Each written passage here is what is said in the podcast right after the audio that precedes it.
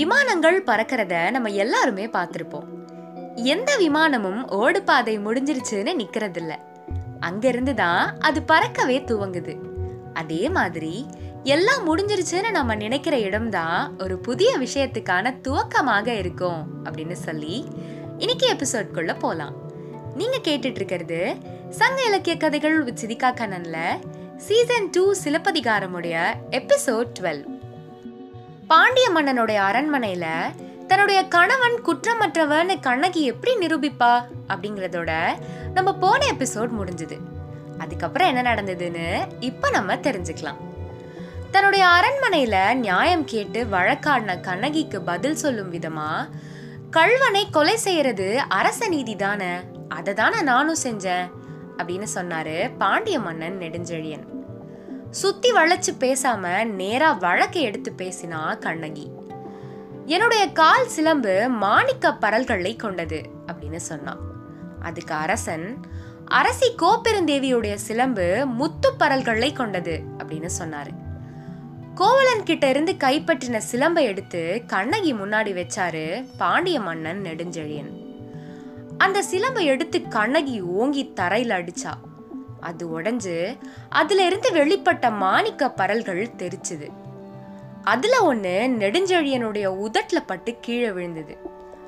அத பார்த்த அரசன் பொற்கொள்ளனுடைய பொய்யுரையை கேட்டு அறநெறி தவறிய நான் தான் கள்வன்.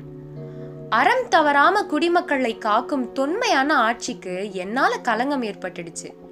என் வாழ்நாள் அழியட்டும்னு சொன்னபடி அதே இடத்துல அதே நொடி தன்னுடைய உயிரை விட்டாரு. மன்னனுடைய மனைவி கோப்பெருந்தேவி உள்ளம் கலங்கி உடல் நடுங்கி கணவனை இழந்த மகளிருக்கு எந்த விதத்திலும் ஆறுதல் கூற முடியாதுன்னு இப்போ எனக்கு புரியுது அப்படின்னு சொல்லி தன்னுடைய கணவனை கட்டி தழுவி அதே இடத்துல அவங்களும் உயிரை விட்டாங்க. மன்னனோடு மட்டும் இது முடியாது. இன்னும் என்னெல்லாம் நடக்க போகுது பாருங்கன்னு சொன்னபடியா அரண்மனையை விட்டு வெளியே வந்தா கண்ணகி. கண்ணகியுடைய கண்ணீரும் விரித்த கூந்தலும் அவ சிலம்போடு வந்த தோற்றமும் பாண்டியன் உயிரை பறிச்சிருச்சு.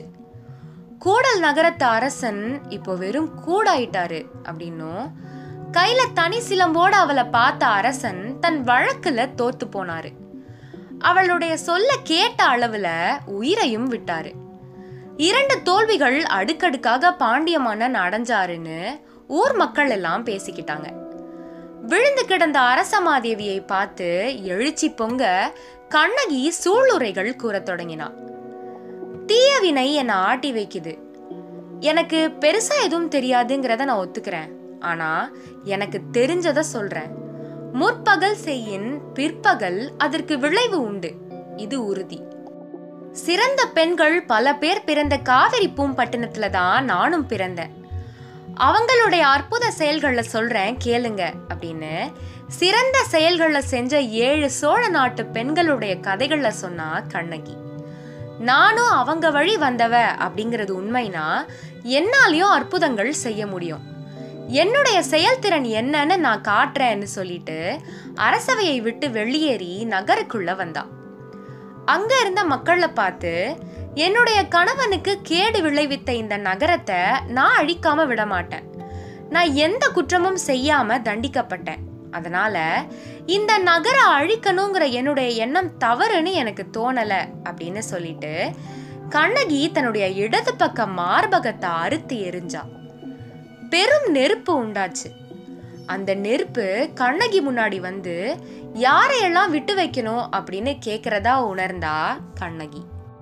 அறம் சார்ந்து வாழறவங்க முதியவர்கள் விலங்குகள் மற்றும் குழவி இவங்களெல்லாம் விட்டு வச்சுட்டு அறம் இல்லாத அற்ப வாழ்வு வாழறவங்களை எல்லாம் இந்த நகரத்தோட சேர்ந்து அழிச்சிடலாம் அப்படின்னு சொன்னா கண்ணகி. கை குழந்தைகளை தான் குழவி அப்படின்னு சொல்லுவாங்க. கண்ணகியுடைய சொல்லுக்கு ஏத்த மாதிரி புகையோட சேர்ந்த நெருப்பு மதுரை மாநகரை அழிக்க தொடங்குச்சு. கன்றுகளும் பசுக்களும் யானைகளும் குதிரைகளும் நகருக்கு வெளியில வந்து உயிர் பிழைச்சது. அறம் சார்ந்து வாழ்ந்த யாரும் அனலை கண்டு கலங்கல. கண்ணகி செஞ்சது சரிதான்னு பேசினாங்க. மதுரை நகர் ஒரு மங்கை வடிவத்துல கண்ணகிக்கு பின்னாடி வந்து நின்னுது. மதுராபதி தான் அதோடைய பெயர். என்னுடைய குறையை கேள் கண்ணகி அப்படின்னு கண்ணகி கிட்ட பேச தொடங்குச்சு.